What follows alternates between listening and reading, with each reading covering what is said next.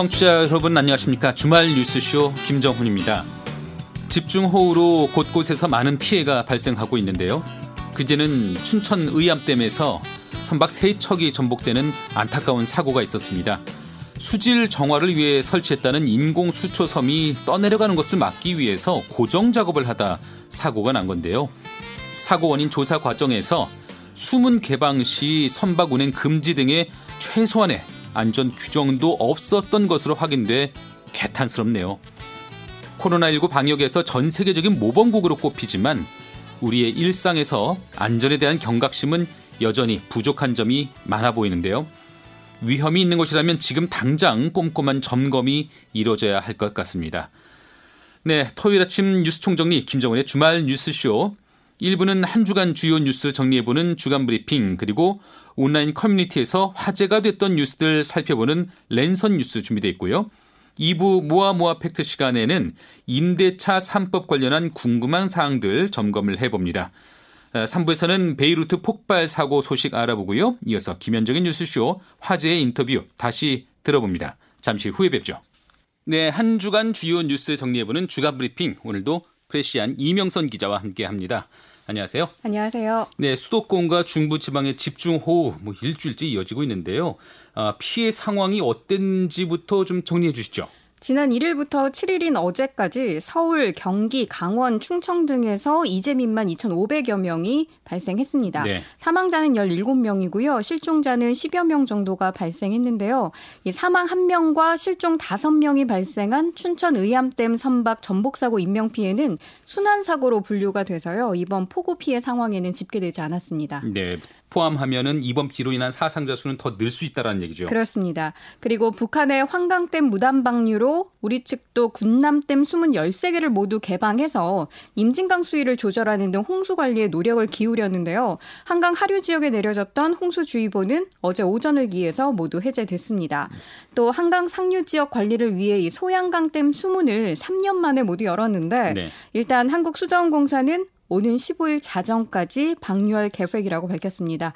강우 상황에 따라 이 수문 개방 기간은 줄 수도 있고 더 늘어날 수도 있습니다. 네, 그렇게 소양강댐이 활짝 열린 상태에서 이제 춘천 의암댐 그 선박 전복 사고가 발생한 거예요. 그렇습니다. 지난 6일인 목요일 오전 11시 30분께 이 급류에 떠내려가는 하트 모양의 인공 수초섬을 고정시키는 작업을 하던 민간 고무보트와 춘천시의 환경감시선 또 경찰정 등 선박 세척이 의암댐에서 전복돼서요.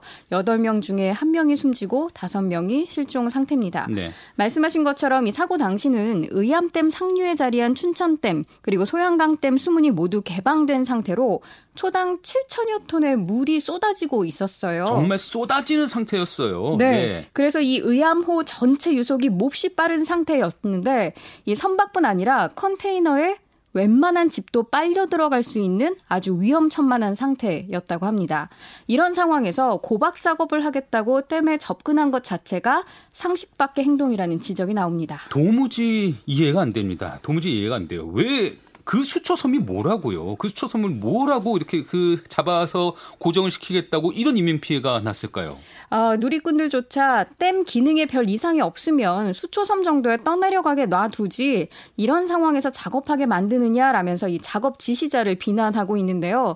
또 수초섬이야 또 만들면 되는데 못이 중하다고 사람보다 중요한 것은 없는디라며 안타까워하는 모습입니다. 네. 이 소방청, 경찰 할 것 없이 헬기 10대, 배 27대 등을 투입해서 이 항공과 수상 등 전방위 수색을 벌이고 있는데 이재수 춘천시장이 어제 사고 책임을 통감하며 깊은 사과를 드린다고 고개를 숙였습니다. 네, 총리도 사과했었고요. 네, 그러나 기관제 근로자의 작업 그리고 출산 휴가 중인 담당 공무원의 현장 출동 경위 등에 대해서는 이 현장 상황이 아직 명확하게 확인되지 않았 않았다며 추후 확인에 답하겠다고 밝혔습니다. 네, 뭐 그나저나 지금 집중호우 아직도 계속되고 있죠? 앞으로도요? 네, 어젯밤 비구름대가 전라도까지 확대되면서 남부 지역에 돌풍과 천둥 번개를 동반한 강한 비가 내렸는데요.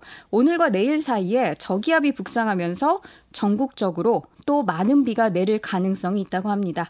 각별한 주의가 필요합니다. 네, 좀비 이제는 슬슬 지긋지긋해지네요.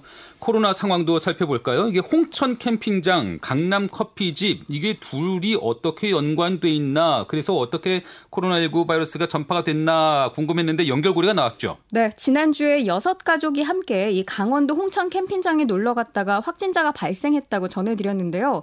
이 중에서 가장 먼저 증상이 나타난 A 씨가 앞서 확진자가 나온 강남의 V빌딩에서 근무하는 것으로 확인됐습니다.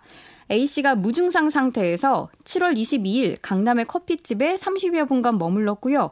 이틀 뒤인 24일부터 2박 3일간 홍천 캠핑장을 다녀왔고 네. 이후 확진 판정을 받은 것으로 보입니다. 음.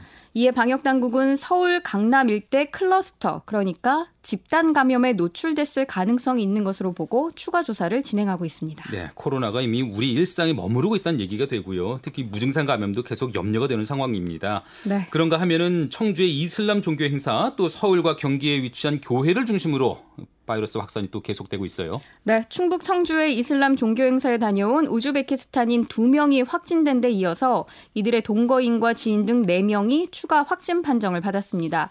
역학조사가 진행 중이긴 하지만요. 이 방역 당국은 종교 행사가 아니라 거주 시설에서 감염됐을 가능성도 있다고 보고 있습니다. 네.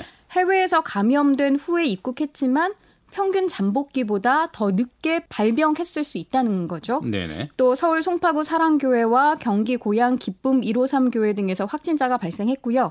지난 4일 확진 판정을 받은 은평구 거주 부부의 경우에는 앞서 확진자가 나온 선교회 소모임 참석을 짐술하지 않았다가 역학조사 결과 드러나기도 했습니다. 네, 뭐 주말 예배 또 종교 활동에 여전히 각별한 주의가 요구되는 상황입니다. 코로나 치료제로 주목받고 있는 렘데시비르와 관련한 소식도 전해졌더라고요. 네, 보건 당국이 지난 1일부터 국내에 공급된 렘데시비르를 중증 위증 환자 106명에게 투약을 했는데요.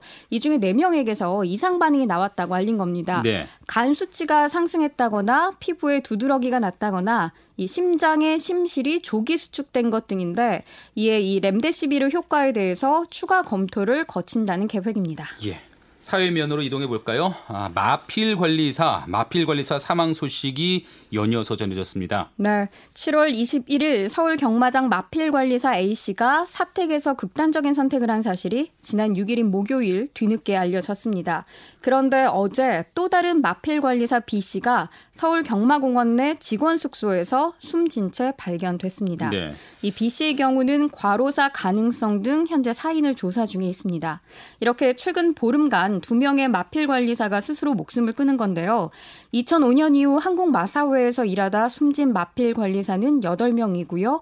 기수는 4명이나 됩니다. 네. 관련된 뉴스가 저도 계속 기억이 나요. 네. 어, 마사회 관련자 분들 일단 죽음의 원인 뭐 강도 높은 업무 스트레스 아니면 마사회의 고용 구조에 있다 이런 지적도 나왔거든요. 네. 7월에 숨진 A 씨는 이 유서에서 매번 다치고 쉬고 해서 미안한 직장 동료들 주목받지도 못하는 관리사 정말 힘들죠라면서 강도 높은 업무 스트레스를 호소하는가 하면요. 네. 한국 경마는 우리가 있어서 발전했는데 모든 건 마사회의 몫이다.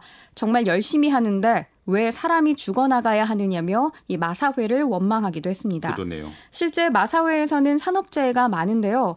A 씨가 근무한 서울 경마공원의 이 재해율은 마사회 발표를 기준으로 2019년 25.7%로 일반 사업장의 44배에 달합니다. 어, 그래요? 예. 특히 이 마필 관리사와 기수는요, 마사회의 어떤 이 다단계 하청 구조 맨 끝단에 놓인 이들인데요. 음. 말을 직접 관리하고 이 경주에도 나가지만 마사회에 직접 고용된 상태가 아닙니다. 네. 마필 관리사를 채용하고 관리하는 업무를 하는 이 조교사라는 곳이 따로 있는데 이 조교사가 마필 관리사와 기수를 고용하는 방식이 됩니다. 이에 마사회는 마필 관리사와 기수에 대한 사용자 책임을 부인하고 있습니다. 자신들이 고용한 사람이 아니라는 거죠. 어디든 가장 취약한 곳에서 취약한 곳에서 사고가 반드시 나네요. 2019년에 스스로 3일 마감한 문중원 기수도 바로 그런 마서의 문제점을 지적했던 것 같고요. 네. 2020년 다시 두 명의 억울한 희생이 발생했지만 마사회와 조교사협회는 현재까지 그 어떤 입장도 발표하고 있지 않습니다. 네. 이번에 또 다른 비보도 있는데요. 25생애를 스스로 마감한 아, 배구 선수 고유민 씨 사연도 있었거든요. 2019-2020 시즌까지 여자 프로배구 현대건설에서 선수 생활을 한 고유민 씨가 7월 31일 미안하다는 말 한마디를 남긴 채 극단적인 선택을 했습니다. 네. 이 고유민 씨는 백업 레프트로 활약하다가 팀 리베로의 부상으로 리베로 역할을 하기도 했는데요. 그는 생전 인터뷰에서 네가 배구 선수냐? 내가 발로 해도 그것보다 잘하겠다와 같이 악성 댓글에 시달렸다고 호소했습니다. 음. 그러다가 돌연 올해 초 3월에 팀을 떠났고요. 이후 한국 배구 연맹은 고유민 씨의 임의 탈퇴를 공시했습니다. 그러나 고유민 씨는 이 은퇴 후에도 악플에 시달렸는데 어떤 사람이 돈 떨어졌다고 배구판으로 돌아오려고 하지 마라고 하더라라는 얘기를 남겼습니다. 이런 악플 폐해 뭐 어제 오늘 일도 아니고요. 또 영역을 가리지도 않습니다. 뭐 가수 설리 씨, 구하라 씨 일도 그렇고요. 네. 포털 사이트의 연예 뉴스 댓글 금지와 마찬가지로 스포츠 선수에 대한 무분별한 악플을 금지해 이 선수 인권을 보호하자는 주장이 힘을 얻고 있는데요. 탁구 국가대표 선수 출신이죠. 대한탁구협회장인 유승민 IOC 위원이 정치권에 스포츠 뉴스 악플 금지 관련 법안 발의를 요청했습니다. 네. 이 유승민 IOC 위원은요, 자신의 SNS에 선수들은 팬들의 사랑을 먹고 산다. 사회적 무리를 일으킬 만한 행동을 하면 큰 지탄을 받고 큰 책임도 동반된다. 하지만 선수들을 포함한 지도자들도 인간이다 라면서 선수들이 심각한 악플로부터 보호받을 수 있게 부탁드린다고 호소했습니다. 네. 뭐 고유민 씨 극단적인 선택의 이유로 악플이 지적되고 있는데 팀 내 갈등도 거론되고 있어요. 네, MBC 뉴스데스크와 국민일보 등이 이 팀에서 투명 인간 취급을 당한 것 같다라는 이 고인의 메모를 공개한 건데요.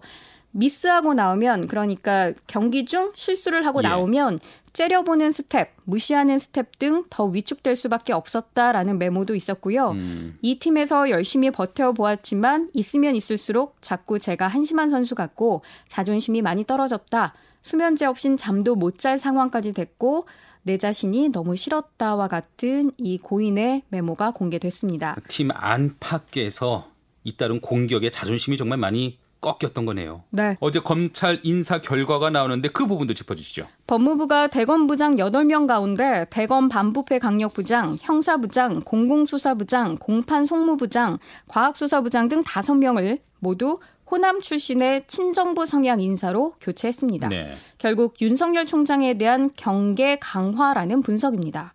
법무부 내 이 추미애 장관 사람으로 인식되고 있는 이성윤 중앙지검장은 유임됐는데요. 자리를 지켰고요. 네, 이에 대해서는 이재용 삼성전자 부회장 수사와 이 검언 유착 의혹 수사에 대한 책임을 물은 것이라는 분석도 나오고 있습니다. 네, 이번 주에도 윤석열 총장 차기 대선 주자 3위 자리 지키고 있는데요. 집권 여당에서는 윤 총장의 발언과 관련해서 이제 본격적으로 사퇴를 언급하고 있네요. 네, 윤석열 총장이 지난 3일 신인검사 신고식에서 한 민주주의라는 허울을 쓰고 있는 독재와 전체주의를 배격해야 한다라는 발언이 도마에 오른 건데 네.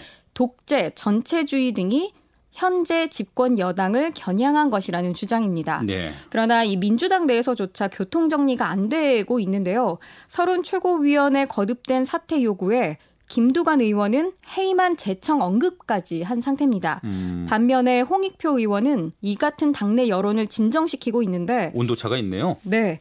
지금의 전제가 잘못돼 있다라면서 윤석열 총장이 대통령을 독재와 전체주의라고 공격했다는 것은 사실관계와 맞지 않는다면서 문맥을 그대로 보면 미래통합당과 같은 행태, 또 신자유주의적인 행태, 사회적 약자 보호를 외면하거나 평등의 가치를 외면한 정치 세력에 대해서 독재와 전체주의라고 지적한 것이라고 해석했습니다. 네. 뭐 원론적인 발언일 뿐이다. 이렇게 네. 진정시키는 그런 의견도 있는 것 같습니다.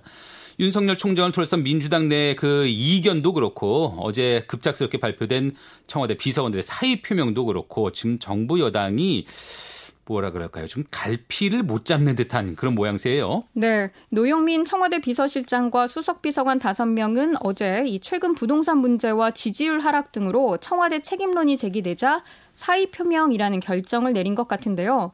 노영민 비서실장 외에 사의를 표명한 수석 비서관 중에 김조원 민정수석의 경우에는 다주택자로 잠실 아파트 매도 호가를 시세보다 2억 이상 올려 내놓은 게 또 논란이 됐습니다. 네. 문재인 대통령 국정 수행에 대한 부정 평가가 상승하면서 지지율은 5월 이후 지금까지 꾸준히 하락 곡선을 그리고 있는데요.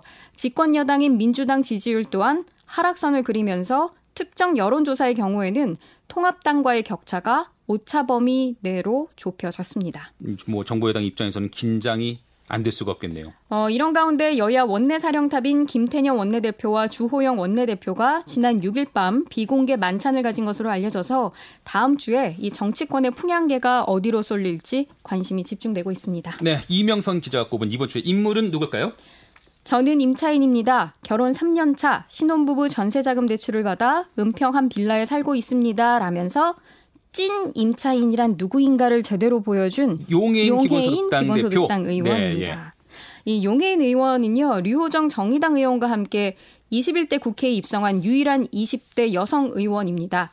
이 류호정 의원의 복장 논란에 대해서도 본회의장에서 재킷을 입고 있다가 벗으면 직원분이 와서 의원님 재킷 벗으시면 안 됩니다라고 얘기한다면서 음. 복장보다는 실제로 국회의원들이 어떤 일을 하고 있는지를 중심으로 국민께서 평가해 주시기를 부탁드리고 싶다라고 말하기도 하- 했는데요. 네네. 이 용해인 의원과 류호정 의원이 평균 나이 54.9살에 사실상 성별은 남성인 국회에서 과연 어떤 파열을 낼지 좀 유쾌한 반란을 기대해 봅니다. 예, 유쾌한 반란 저도 크게 기대를 해 보겠습니다. 오늘 말씀 여기까지 들을까요? 감사합니다. 네, 지금까지 프레시안 이명선 기자와 함께 했습니다.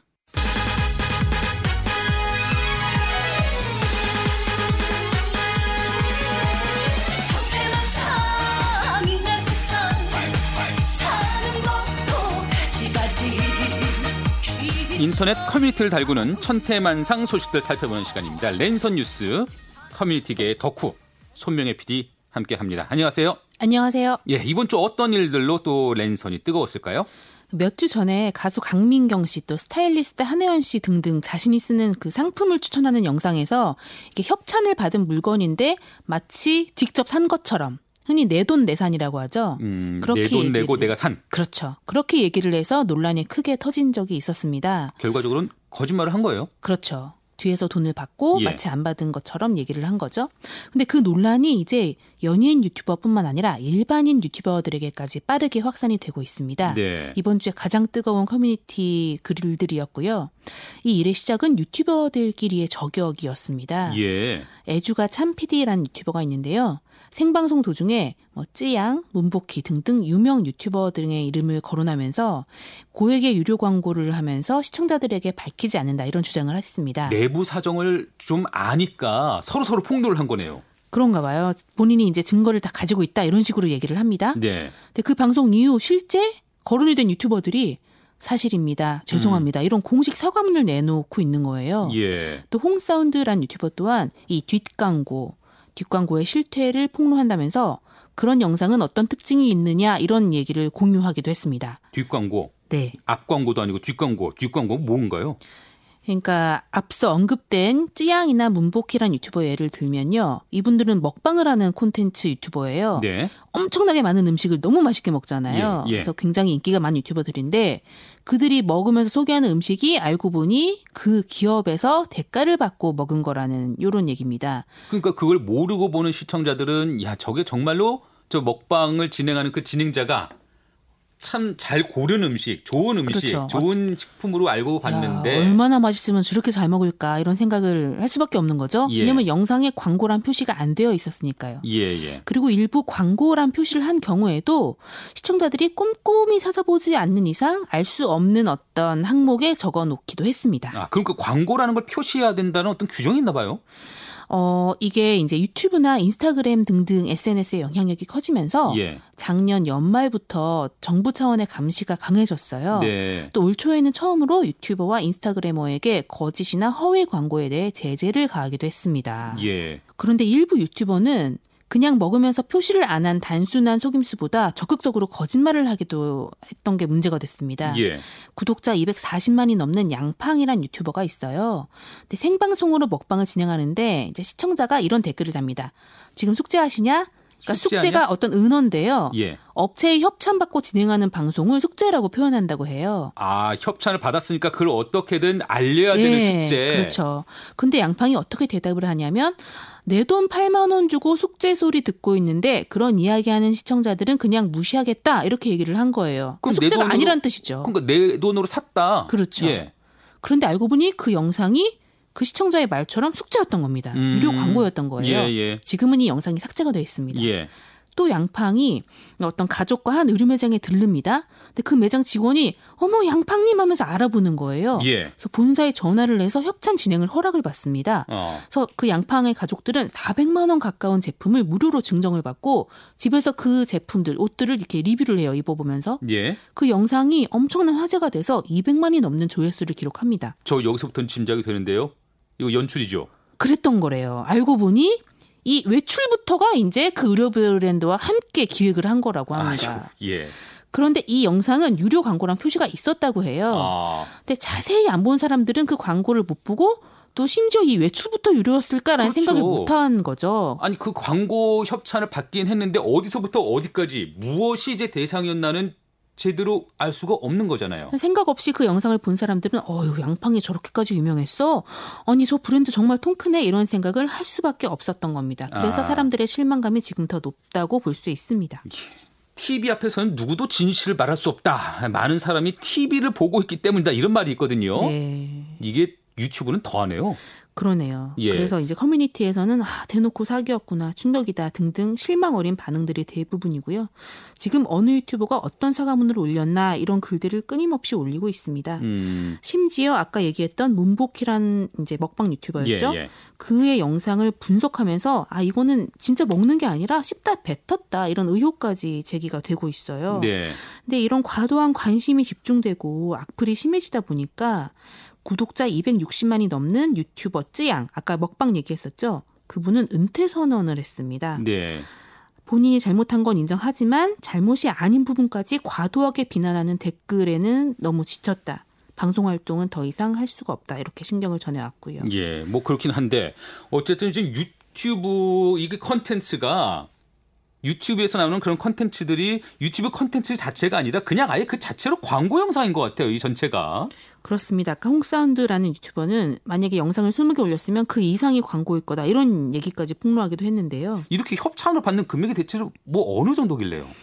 어, 문제가 됐던 스타일리스트 한혜영 같은 분의 얘기를 들면 예. 그 내돈내산이라고 홍보한 제품은 영상 하나에 최고 3천만 원 가량의 돈을 받기도 했다고 합니다. 야 유혹이 들만 한데요. 그렇죠. 그러니까 사실 먹방 유튜버들이 얼마를 받는지는 알려지지 않았어요. 예. 어떤 업계자 관계자가 밝힌 바에 따르면 유료 광고란 문구가 삽입될 경우에 조회수가 그렇지 않은 영상보다 현저히 떨어진다고 합니다. 아. 그래서 광고주가 먼저 이건 광고가 아닌 것처럼 해주세요 이런 요청을 한다고 해요. 예 예. 그럼 돈을 벌고 싶은 유튜버들은 유혹에 넘어가게 되겠죠. 음, 결국 이런 논란이 벌어지게 되는 거고요. 음, 이에 대해서 그 1세대 유튜버 대도서관 아시죠? 예. 이 대도서관은 이런 광고주들을 오히려 유튜버가 나서서 설득을 해야 한다. 이런 유혹을 받았을 때 그러면 안 된다라고 얘기를 해야 된다는 겁니다. 그랬다가 밝혀지면 이런 식으로 더 큰 타격을 입기 때문에 이런 주장을 하고 있기도 합니다. 예.